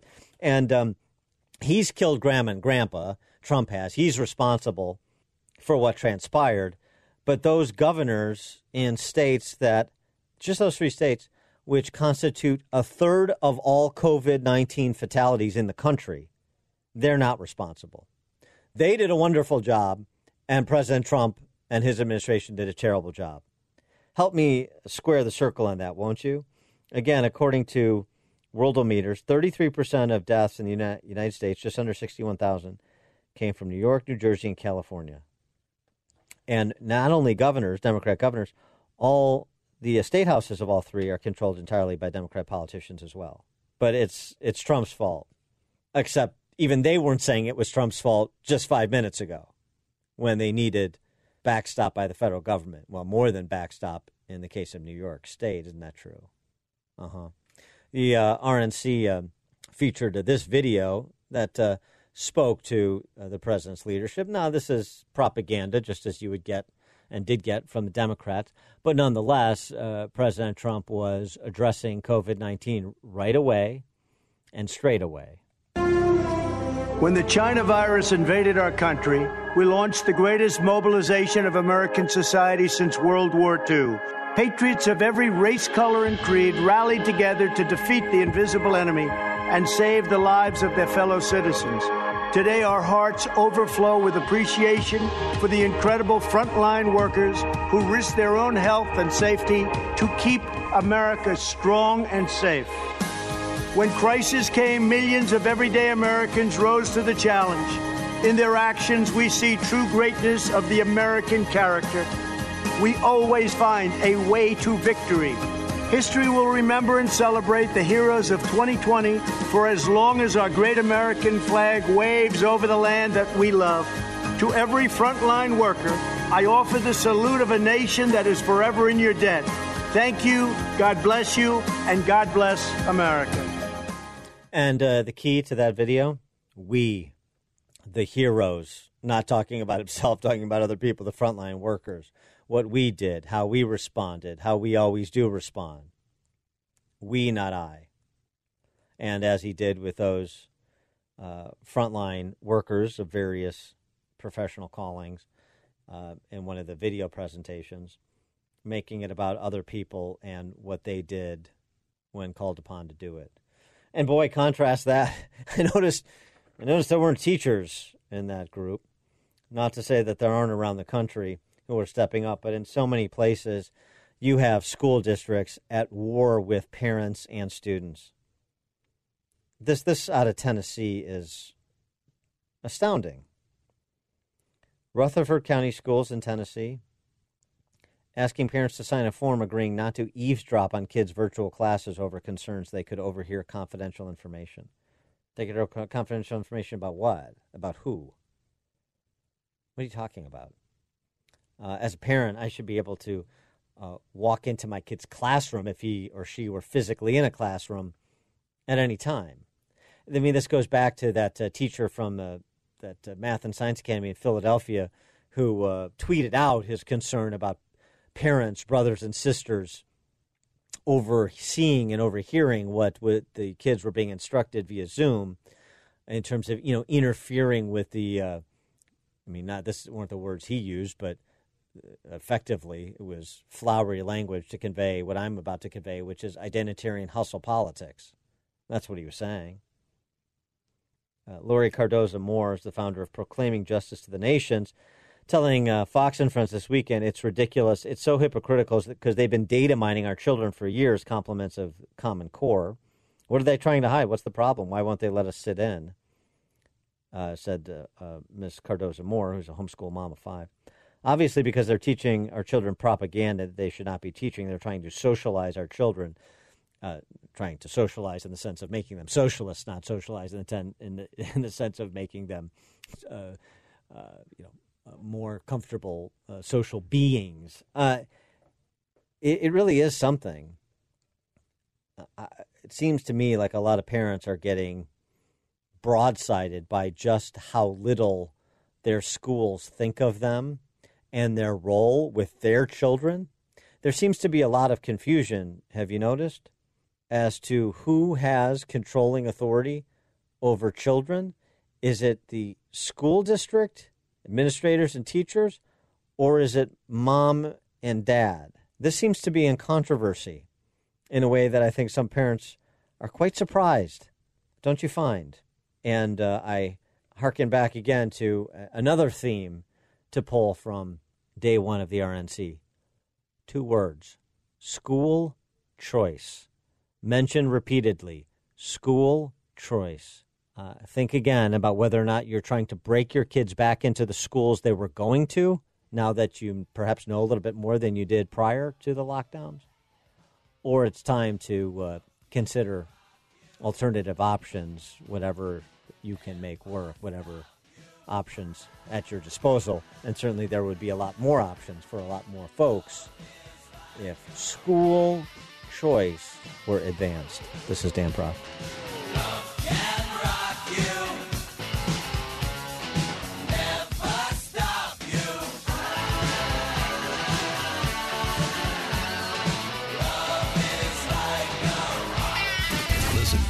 podcast of the show at danproftshow.com.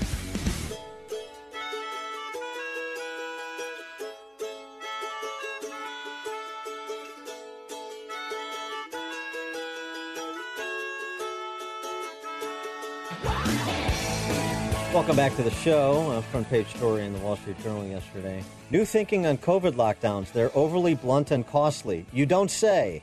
Something that um, many people were saying from the outset.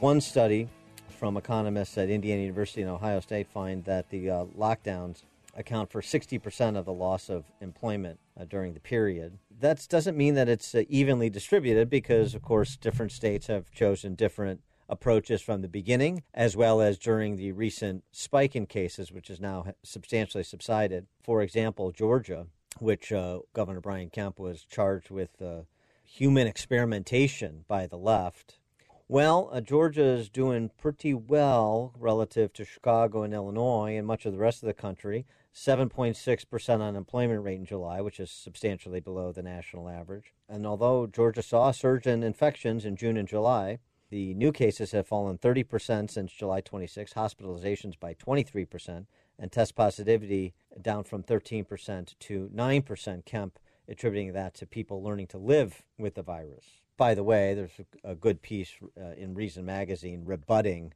the New York Times account for the downward trend as proximately caused by these lockdown regulations. But is there something else that will still afflict us whenever it is we come out of the lockdowns more wholly? That's the topic in part of a, a piece in American Affairs Journal by Herman Mark Schwartz, who's a professor of the Department of Politics at the University of Virginia, author of Subprime Nation American Power, Global Finance, and the Housing Bubble. And he joins us now. Professor Schwartz, thanks for joining us. Appreciate it. Thank you. How are you doing? Good. Well, you uh, offer a uh, expansive look at uh, a change in corporate profit strategies in the post World War II era to present, as much as we want to talk about um, sort of the results of what we see happening in American society with respect to income inequality and other such political, socio political issues, there's not been a lot of talk about what may be driving some of those issues, which some in the political arena suggest need some sort of government remedy or certainly a policy discussion. And so you start there. Uh, you look at the change in firms' profit strategies and the organizational structures that were constructed by big companies in America, as well as companies that became big companies in America, to explain some of what's happening, including some of the malaise in certain sectors. Why don't you jump off from there? Sure. The big, the two big changes here um, are that in the let's say before 19 80, 1990, uh, companies used to be vertically integrated, which is to say they made much of what went into the products they sold, and the frontline personnel that delivered services in the service sector were employees of large companies. And this had two effects. One was that even when these companies uh, had a very strong market position, position, ranging from oligopoly to sometimes monopoly, they typically would share some of their profits with those employees for all kinds of uh, reasons relating to getting good performance from employees.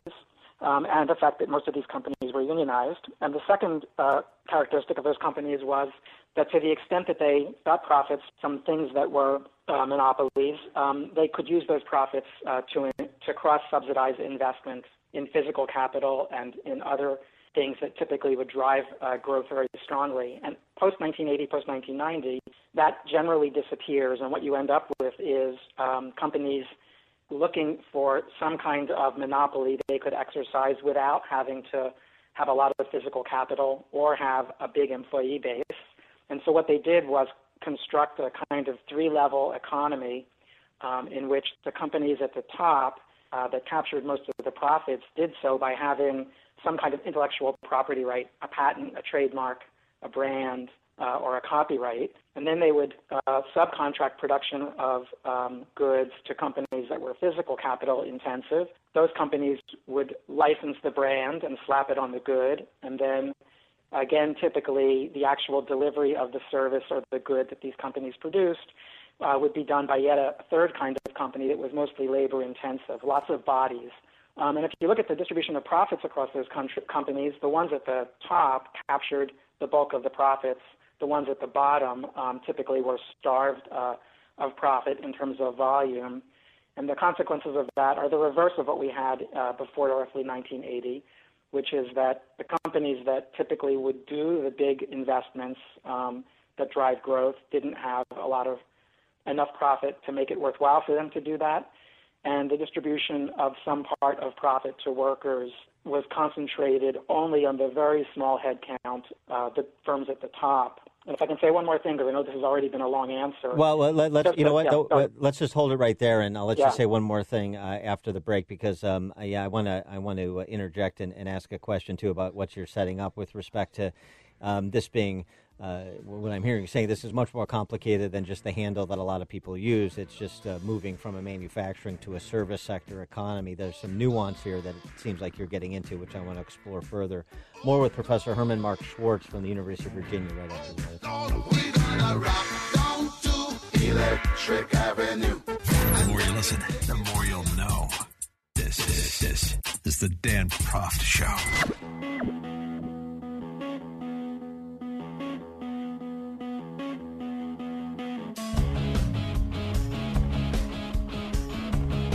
Welcome back to the program. We're speaking with Professor Herman Mark Schwartz. He's professor of the Department of Politics at the University of Virginia and author of Subprime Nation, American Power, Global Finance, and the Housing Bubble. And uh, before the break, I mentioned to you, as you were describing what has changed in post World War II in terms of how companies are set up, no longer vertically integrated, but sort of supply chained out, that um, that's uh, changed the profitability. And as you get further away from who controls the intellectual property, there is uh, less margin and thus less ability to invest, and thus there's more malaise. There's less investment happening.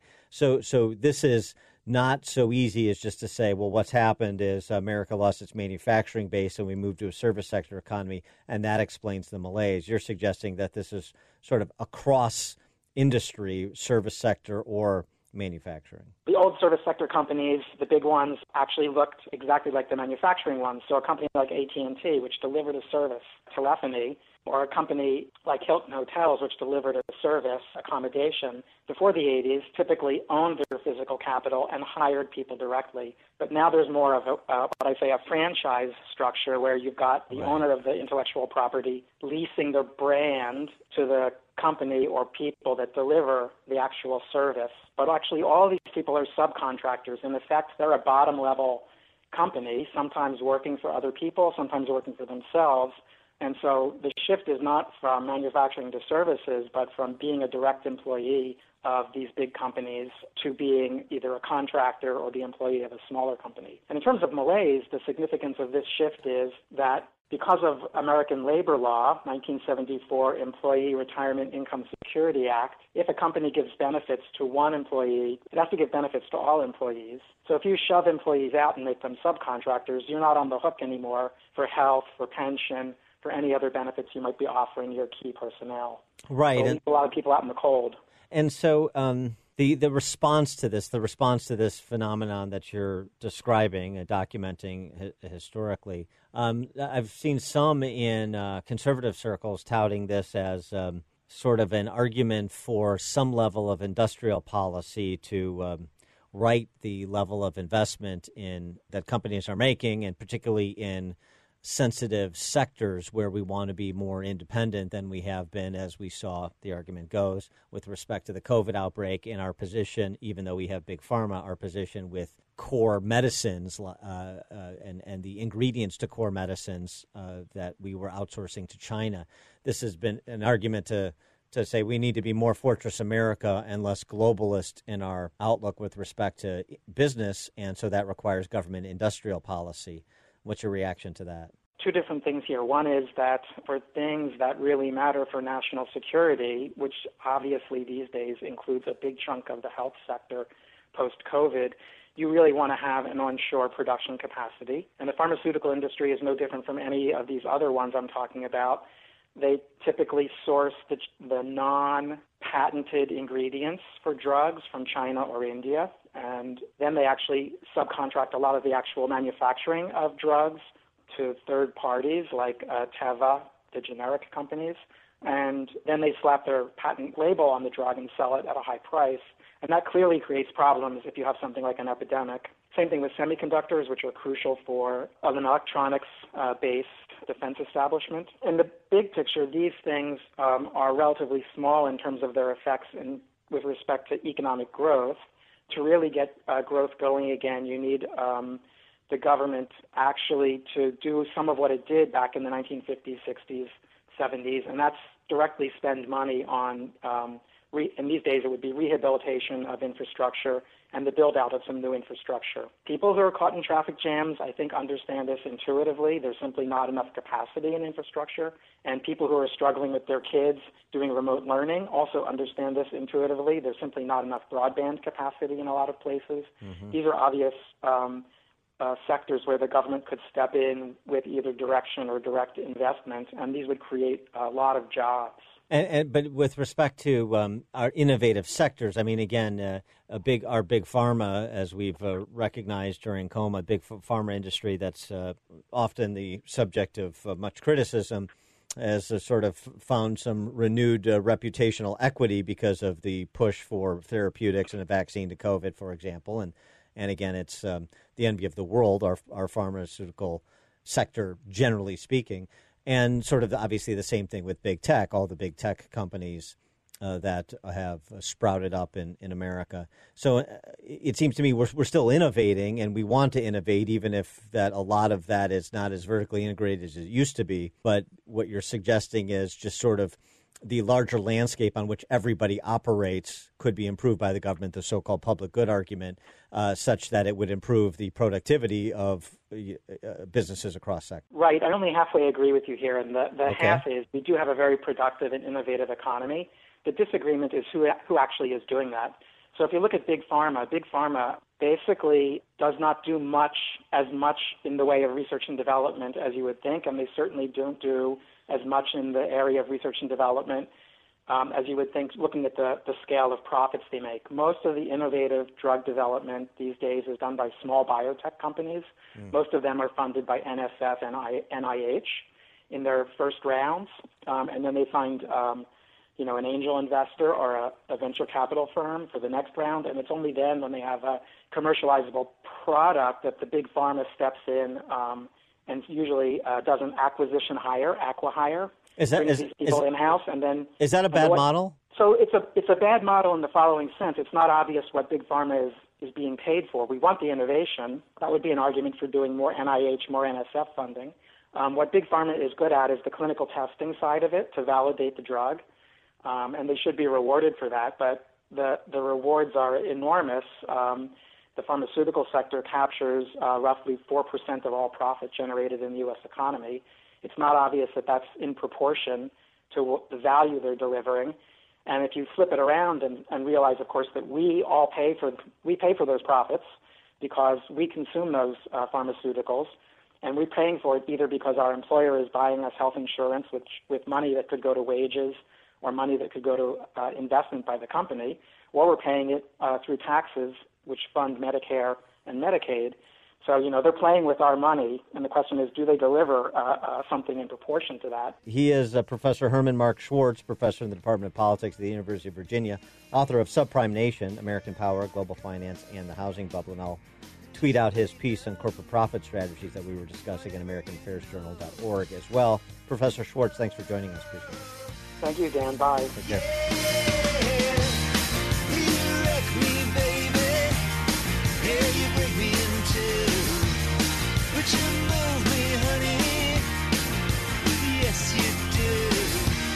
You're listening to The Dan Proft Show on the Salem Radio Network.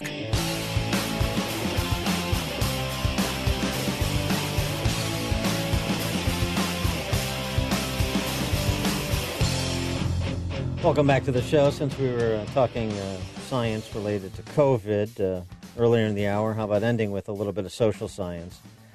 Does your personality change as you get older? This from RealClearScience.com. Hmm.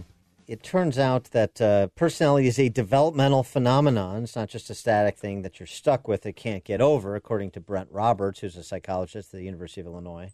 It's not to say you're a different person each day you wake up. In the short term, change can be nearly imperceptible. There have been a number of longitudinal studies, I'll have you know, that have uh, looked at the change in personality over time. In uh, the journal uh, Psychological Bulletin, researchers analyzed the results of 152 longitudinal studies on personality, which followed participants ranging in age from childhood to their early 70s. Each of these studies measured uh, trends in the big five personality traits. You know the big five extroversion, agreeableness, conscientiousness, openness to experience, neuroticism.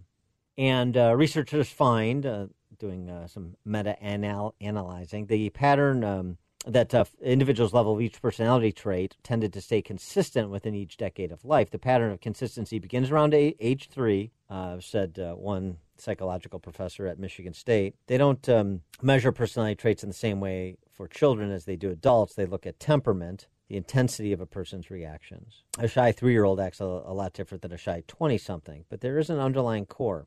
So here's the upshot. Early temperament seems to affect later life experiences. For example, a, a 1995 study found that to children that followed children from the age of 3 to 18, for instance, children who are shyer and more withdrawn earlier in life tended to grow into unhappier teenagers. However, what happens over time is personality tends to get better psychologists calling it the maturity principle. People become more extroverted, emotionally stable, agreeable, conscientious as they grow older. Uh, and uh, sometimes over time, the changes are, are, are quite pronounced, thus, the phrase grow up that is often directed your way by your elders. Uh, the maturity principle applies to everyone, allegedly. It makes the personality change even harder to recognize in, our, in, in ourselves uh, because you're changing just at the same time that everyone else is changing per the maturity principle. Evidence suggests that uh, the change is not dramatic life events such as marriage or the birth of a child or the loss of a loved one. Um, some psychologists actually suggest these events reinforce your personality as you bring your characteristics with you to the particular situation. In other words, you're prepared for the road. You don't prepare the road for you, sort of the same admonition for child rearing. Changing expectations is what modifies our personality. We adjust to university, the workforce, starting a family. Um, all of those things, uh, you know, modify our conduct to abide our responsibilities and context. It makes sense. A lot of times, science is commonsensical. A lot of common sense needs to be applied.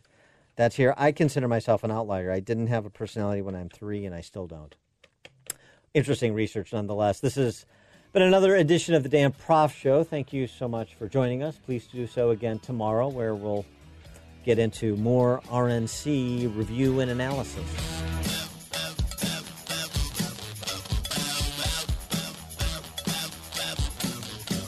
This is the Dan Proft Show.